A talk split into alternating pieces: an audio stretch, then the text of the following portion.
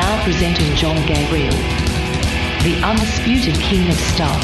Happy New Year, podcasts. This is your favorite podcast host, Jon Gabriel, and your favorite podcast, The King of Stuff. Uh, hope you all enjoyed New Year's Eve festivities. As usual, I sat alone in a darkened room. That's uh, how I tend to celebrate brooding over the new year and uh, going through New Year's resolutions in my head, which I have a very low probability of achieving. But hey, we're a few days into the new year and I'm doing well on those so far. Um, just wanted to say quickly to rest in peace all of the um, listeners here who are Catholic. Pope Emeritus Benedict the 16th passed away over the weekend, I believe it was. Um, also known as Pope Ratzinger. He uh, stepped down a few years back. He was 95, so he lived a very long life. But I know, especially more traditional Catholics, hold him in very high regard. So all of our condolences there. In the latest news, um, everybody was who was on Twitter, including myself, or watching the football game, was a little stunned because halfway through the first quarter, there was a guy on the Bills who tried to tackle. Actually, he successfully tackled a guy on the Bengals. It's a very important game. Uh, both have very good records. It ha- definitely has playoff implications. But very early in the game, Damar Hamlin he kind of took a hit when he tried to make the tackle, and uh, then he got up, then he staggered a couple times, then he just collapsed, just like a rag doll. Very scary moment. Um, apparently, at least at the time of recording here, he's in critical condition. He's under sedation, but he's okay. Uh, apparently, they spent like 15 minutes on the field trying to get his heart and breathe, his heart beating and his breathing, uh, helping that to get back on its own. Uh, they did both that, rushed him to the hospital. Um, it was pretty inspiring to see all the Bills uh, kneeling um, next to the ambulance in prayer. I know a lot of people on the Bengals were praying. Trainers from both teams rushed over to him. And at that point, the NFL said, you know what? Um, everybody go back to the locker room for a while. We've suspended the game for now, and uh, nobody knew if they were going to come back or not uh, basically everybody said, no, we're not going to come back because nobody knew if he was going to survive another five minutes or the night or anything. And uh, it's pretty difficult to play a game when everybody's worried about their teammate. He seems like a really good guy. I had never heard of him before. I've pretty much stopped watching the NFL as of a few years ago for a whole bunch of reasons. Um, one very small side reason, I used to be all for, I just got very tired of the, oh, don't do this kind of hit or don't do that kind of hit. But man, you see stuff like this and you wonder how the NFL can survive. One thing I do, my father in law always reels me in to play fantasy football. So I'm always on two teams a year and mine stunk this year. I think we won it all last year, one of my teams, but a terrible year. But one of the things that I noticed, uh, just keeping notes on the various players, just the injuries this year, all over the place. You know, from the first game, gosh, in preseason, people just like falling like leaves in fall. And uh, I haven't seen any like stats on how many injuries this year versus previous years. Man, it seems bad. And it's really concerned me for the past month. I know I've been complaining to my wife. She unfortunately is a Vikings fan and I'm a Packers fan, but you know, she really follows the Vikings very closely and she's always up on up more on watching the games and things and telling me from the other room what's going on in this game or that game and telling me what's going on with the players. But man, the injuries have been horrible. And uh, I've complained to her. It's just like, man, NFL really has to do something about this. And this, uh, I don't know what they can do. Is it a problem with the trainers not training them up? It doesn't seem like the hit um, that Damar Hamlin was involved with. It didn't seem bad at all. He didn't do anything wrong. The other player didn't do anything wrong. It was just kind of like a freak accident. Um, it seems like. We do know that Hamlin suffered some kind of a cardiac arrest, and there's a guy on Twitter, I can't recall his handle, but he's a doctor for the NFL, and uh, he did a brief live video on there to kind of explain what he knew about it. He's like, look, um, I'm an orthopedist. This isn't my area, but what I think it might be is commotio cordis, which is a kind of cardiac arrest that can happen with healthy people if they get a traumatic strike strike to the chest. And this is usually seen in like car accidents and stuff. Um, it hits just, you know, the exact place. Um, they need to be struck at the exact moment in the cycle of a heart. Um, can cause like temporary cardiac arrest. People are still speculating. We don't know exactly. And uh, we'll have to see. Uh, the doctors haven't revealed that. And this guy, too, this expert was saying, I'm not saying this is what happened. I'm not even a cardiologist, but it could you know, this might be the case, and a lot of other doctors have kind of uh, jumped on the bandwagon and said, "Yeah, we don't know, but it could be the case." But um, yeah, very scary. To gosh, I can imagine the fans in the field. But uh, they ended up suspending the game and um, for good, and then just canceled it or postponed it. I guess technically it was a postponement of the game. They don't know when they're going to play it. You know, if this is two teams who've only won three or four games during the season, it wouldn't have huge playoff implications, but this really does. These are two teams headed to the playoffs, very good teams. A lot of people were looking forward to this game, thought it'd be a great Monday night game.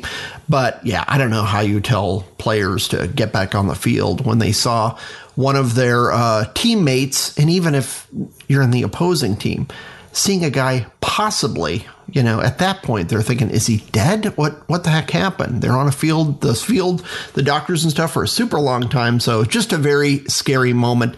Um, another thing, the first thing I thought of was people like Pete Maravich, uh, great Celtics. I know it's supposed to be Celtics, but Celtics uh, basketball player um, that I remember playing when I was super young.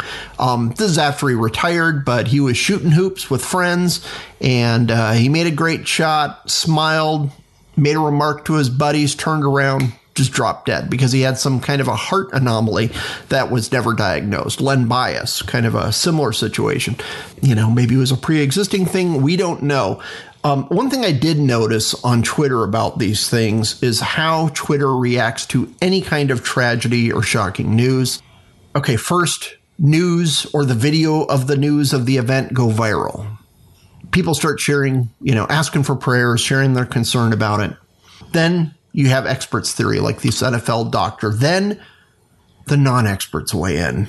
a lot of people last night are like, I wonder if he was vaxxed. It's like, dude, okay, even the doctors are saying they don't know what happened. Can you stop with this? You know, just random theories.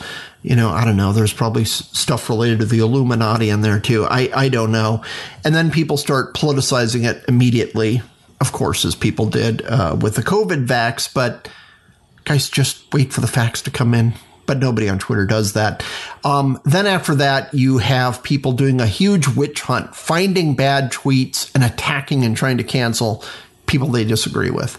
Um, I think psychologically they're freaked out and angry and mad, so they have to punish someone who isn't even related to the situation to, I don't know, get their vengeance to help some it, eh, dudes this is a health event we want the doctors to do well. Um, yeah. So uh, twitter of course descended into this. Sometimes this entire cycle takes half an hour. I think last night it took 14 seconds before all these stages of uh, reacting to tragedy on twitter happened at once. Um, so yeah twitter of course was pretty ugly um, the host didn't know what was going on. A lot of people attacking the NFL. How dare you cancel this game? Slash, how dare you consider canceling this game? Equal fervor. Most people wanted it canceled, but it's like, I have nothing to say here. I don't know. I don't know what their contingencies are for this crap. I'm not a fan of either team. I don't know what this does to the playoffs. So, um, everybody calm down pray for Mr. Hamlin. Uh, one great thing that came of this, though, is he has this very small charity um, affiliated with a local daycare center where he's trying to raise money to give toys to underprivileged kids around Christmas time. Um, he set he had the setup before and he had set the um, what he was aiming at set the goal at like $2500 and uh, as of last report it's probably much higher now um, people donated $3 million um, so it's pretty awesome, pretty awesome for those kids. So a lot of love. Uh, keep your prayers up for this young man. I think he was 23.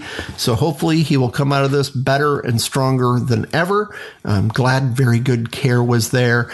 And NFL dudes, I don't know what, I don't know how to fix this, but the injuries, they are just crazy. I, I, can understand much better now parents saying, no, my kid's going to play soccer.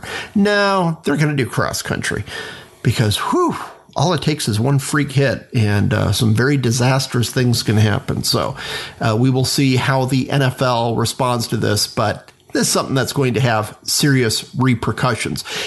In politics, we have the House Speaker vote. I'm recording this on Tuesday, and as of this recording, Kevin McCarthy, who everybody assumed would be the Speaker a few months ago, well, he has a lot of opposition, especially from like kind of the House Freedom Caucus. Um, more MAGA elements of the party are just like, ah, he's a wuss. He's part of the swamp. Let's get rid of him. Well, they have the first ballot, which usually in these cases, all the Republicans vote for the Republican, all the Democrats vote for the Democrat, and whoever has the majority wins. Um, this didn't happen. Um, I think he needed to have uh, 218 votes in his first vote total, he got 203 votes. So they had a second vote. McCarthy didn't get 218 votes that time either. Um, there are some reports that Democrats are starting to head out because they're just like, oh, the drama here is ridiculous. If that happens, uh, McCarthy won't need as many votes, uh, frankly, but a lot of ill will and bitterness about it. Uh, Matt Gaetz, for instance, is against McCarthy. He said there's no difference between Kevin McCarthy and Nancy Pelosi which is silly. Um, he also said he might vote for Hakeem Jeffries, who's the new uh, boss in the uh, Democratic Party. Oh, the GOP. The GOP is incompetent. Dan Crenshaw, a supporter of McCarthy, said to all the Republicans not voting for McCarthy, they are enemies now. They have made it clear they prefer a Democrat agenda to a Republican one. A lot of ill will going into the GOP House. What I see, you know, I don't really have a take on it. They're all incompetent.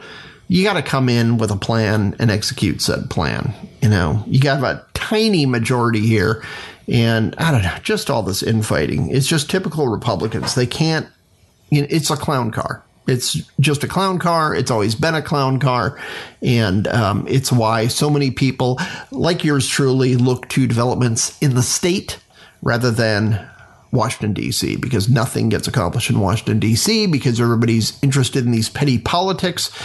I've seen so much breathless reporting about the speaker race over the weekend and, of course, today everybody who's reporting on it is in DC. Uh, around the country, people are just rolling their eyes and saying, the stupid party, once again, can't get their uh, ducks in a row. So uh, we will see what happens with that vote. It might be decided by the time you hear this podcast. Once again, I'm recording it the afternoon of Tuesday. I have a suggestion for speaker if he has not been determined already, and that is George Santos. Um, fantastic guy. This guy's resume is incredible. He's a Republican from New York, Long Island. I think a bit of Queens too is what he covers. He was elected, and uh, apparently, none of his fellow Republicans, I don't know if he had primary challenges or not, and his Democratic opponent just never even looked into his background. Local press never looked into his background whatsoever. Um, he lied like a rug. Basically, he claimed to be every kind of victim group there is. He said he was gay, but he was previously married. He's Brazilian, so he's an immigrant. Um, he said that he got a degree from Baruch College in New York. The university, after he won the race, was contacted. Now he never attended there. He said he had worked for Citigroup and Goldman Sachs. Reporters, after the fact, contacted both those companies. Now we have no record of this guy working. Um, Oh, he also um, claimed to be Jewish. Um, he's actually Catholic. Um, not a very good Catholic, I don't think. Yeah, so um, yeah, he said his grandparents were Holocaust survivors, fled persecution during World War II. He has a great excuse for all this, though. That's the good thing about this guy. He can think on his feet. He was interviewed by the New York Post which if anybody's going to be friendly to this goofball, um, they might be just because he's a Republican and they tend Republican. But here was his excuse for all of his many, many lies. My sins here are embellishing my resume. I'm sorry. Yes, you definitely did embellish a little bit there, sir. Um, when he was challenged on claiming to be Jewish, he said, No, no, no. I'm Catholic but I learned my maternal family has a Jewish background, so I said I was Jew hyphen ish. Oh, oh, by the way, yeah, he's originally from Brazil. Brazil has opened proceedings against him because he had some kind of a check fraud scandal in Brazil 10, 12 years ago. So the case has been dormant since he fled the country. Yeah, they're they're trying to they're planning to try him in absentia. Um, New York prosecutors are also investigating campaign finance issues for him. Whew, Republicans, man. Anyway, make Santos speaker. Let's just, you know, if we're going to have incompetence in charge, let's go all the way. At least this guy would be highly entertaining. So, one vote for Santos from here in the peanut gallery. Other political news. Oh, by the way, I didn't do a podcast last week. I was planning on it, but there was just nothing going on between Christmas and New Year's. Nothing happens. And uh, yeah, most of my podcasts were like the podcasts I listened to were taking breaks, and I was looking around. Okay, what can I talk about? And there was just nothing. It was like boring speculation about things that probably won't happen. Was most of the news. So, just like eh, I think I'm going to take a uh, a flyer this week and uh, return with a vengeance once the news machine starts up again. But Trump uh, caused a bit of a stir, if you can believe it, over the weekend because he blamed the um, lame midterms that the Republicans had. Uh, a lot of people have been blaming him, especially because the highest profile candidates who are kind of more stop the steal types. Um, he endorsed a zillion candidates, but he really was pushing and doing rallies for these people who were hardcore, stop the steal, very populist, uh, promoting their affiliation with Donald Trump and almost all of them lost, except uh, the dude in Ohio. But uh, yeah, Blake Masters, Kari Lake here in Arizona, Doc Oz, Don Bolduc, Adam Laxalt, Nevada, Herschel Walker, they all, of course, lost. Well, Trump is blaming this on pro lifers. Here was his quote. He tweeted, well, tweeted, he truthed this out on Truth Social. And I quote, It wasn't my fault I love when anything starts this way. It wasn't my fault that the Republicans didn't live up to expectations in the midterms. And there's a typo on midterms. I was 233 to 20.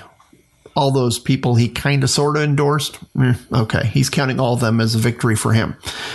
Trump continues, it was the abortion issue, poorly handled by many Republicans, especially those that firmly insisted on no exceptions, even in the case of rape, incest, or life of the mother that large that lost large numbers of voters.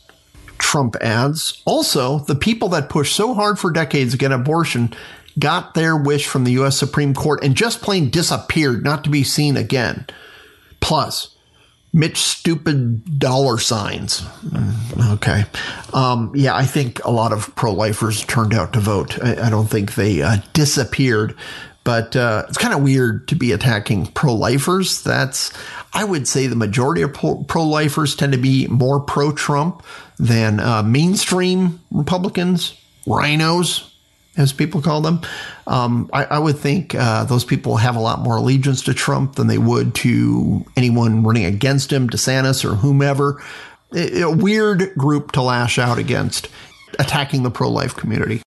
Other news that broke over the weekend um, there were these horrible murder of four college students in Idaho. Um, I didn't really follow the story. I, I'm not into the true crime podcast world, so I don't know much about it. But um, they caught a guy they think is responsible, and it's a very strange story. His name is Bryan Kohberger and he attended a school across the border in Washington. He was at Washington State Universities and um, University, excuse me, and was a PhD student in criminal justice and criminology. Apparently, they have this guy dead to rights, so to speak, um, but he's still officially alleged. So we will see how this proceeds a bit. But it was something like seven weeks ago, this murder took place. First graduated from DeSales University with a bachelor's in psychology. Then he got his master's in criminal justice. Then he went to um, some private university, and now he is going for his PhD in criminology. And now they think he killed four people. It's really strange because his um, psychology professor is Katherine Ramsland, and she's an expert on serial killers. She's written a whole bunch of books about it. And she said what a brilliant, brilliant student he was. It's really weird. It reminds me a lot if you've ever read Crime and Punishment, um, one of the first huge bestsellers of Dostoevsky. But that whole story is about a guy who decides to murder someone just to kind of psychologically process that. Uh, he considered himself at the time. You kind of had this um, the Nietzsche philosophy of the Ubermensch. I'm the great man, and I am outside of traditional morality because some great individuals need to rise above the stultifying morality of our age and do great things. Napoleon was a good example of that. He wasn't a bad guy starting a bunch of wars, killing a bunch of people. No, he was a great man of history and he could not abide the petty dictates of uh, bourgeois society. So the main character in Crime and Punishment, he's this bitter, kind of a college dropout. He ran out of money, so he couldn't continue his studies, but he has a lot of intellectual pride. I'm smarter than everyone. Nobody gets me. I've kind of transcended this mortal plane. And to prove it, I'm going to murder a lady who everybody hates. So she isn't really worth anything anyway. Um, he kind of messes it up and ends up killing her maid or servant also. So he murders two people. And over the course of the novel, there is a detector, detective, excuse me, who um, is tracking him down ruthlessly. It's actually that detective, um, is who they based the old Private Eye of 70s and 80s TV, Columbo, was kind of based on this guy. But this guy's just kind of like asking questions and looking around and hanging out with the murderer. And the murderer is like, oh, I'm above it. I'm above guilt. I'm above, above remorse. The world is better without this horrible woman. But eventually, his own psychology um, condemns himself, and he ends up just confessing to it because he can't live with the consequences of what he's done to kind of transcend the moral law. He realized oh, you can't really do that and get away with it because if nothing else, your own conscience will destroy you.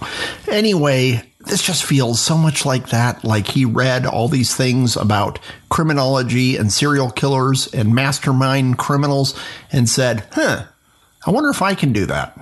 But hopefully, um, they have caught the actual killer, and this guy goes away for a very long time. I'm wondering. I Idaho being a very conservative state, they're extraditing him back from Pennsylvania, I think, where he was originally, and where they caught him. But uh, I would think that they have the death penalty there, so I'm sure he is going to be up for that honor. So, uh, good job, cops. Glad they caught him. Now, as usual, I have the John Tents section, and this is various places I've written or been interviewed, etc., etc. One, there will be a link in the show notes for this. I did the best music of 2022 with Stephen Miller, the former co-host of this fine podcast. Calvin just emitted a random arf somebody must have walked by outside and he was very cross about this. So please excuse his interruption. But we go through kind of the best of 2022 lists, and that is on Colin. I'll include a link in the show notes. Also, I wrote a piece for the local paper. I write for them weekly. And I couldn't think of anything to write about. So I was just like, what are some good pet peeves? I know when someone was starting to write, I think it was George Will, when he was first hired as a columnist, he um, found out that he had to write twice a week, three times a week, something like that. And he was freaked out about it because apparently they viewed him as a very promising writer, but he's like, yeah, I write like one thing a month that I really care about.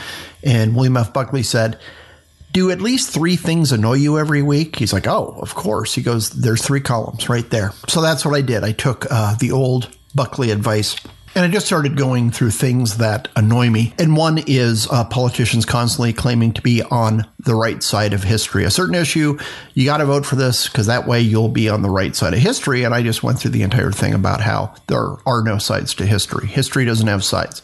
It gets better, it gets worse, usually at the same time.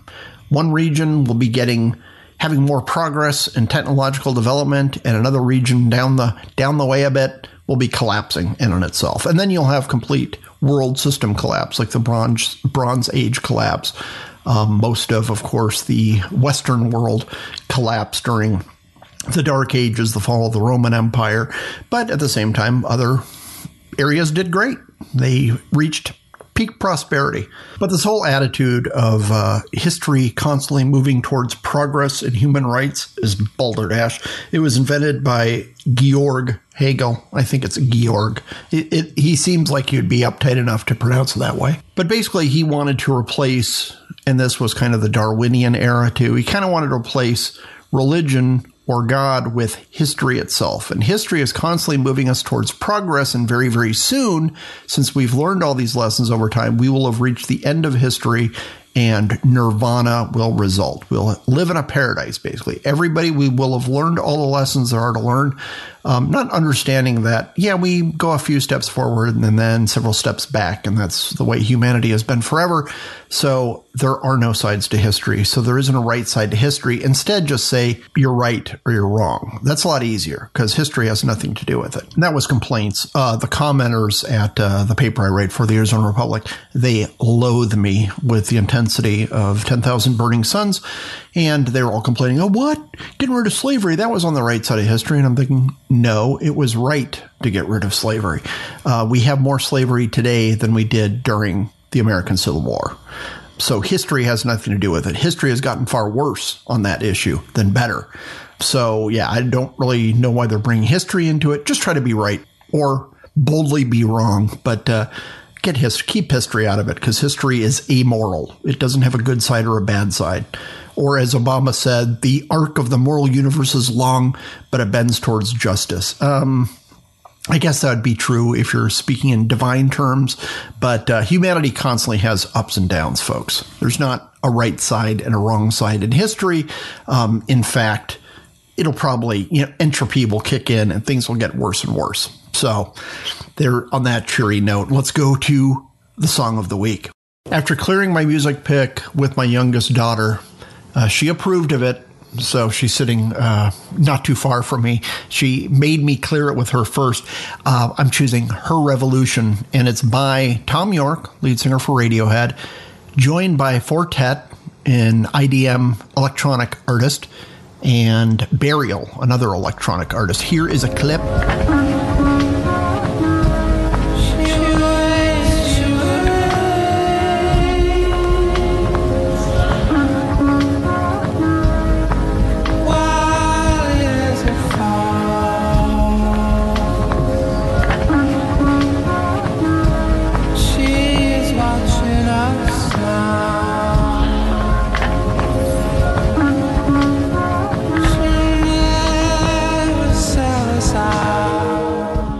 Like this combination. I know that Four Tet and Burial have worked together before, um, but I hope Thom Yorke works a lot more closely with them because they really work well together. Four Tet does very kind of intri- intricate programming, very interesting sounds.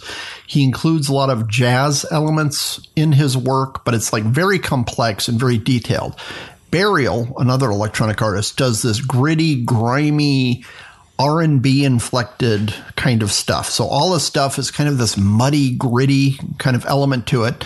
So you have this pristine, clear guy mixed by this kind of grubby, gritty guy, and then Thom Yorke's voice above it all, which is awesome. Nobody sounds like him.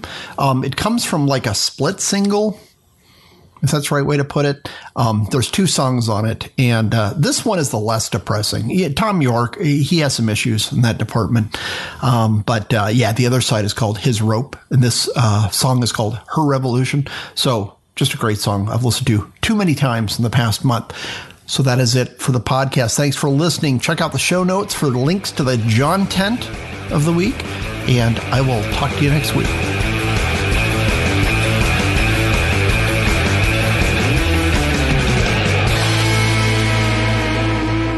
Ricochet. Join the conversation.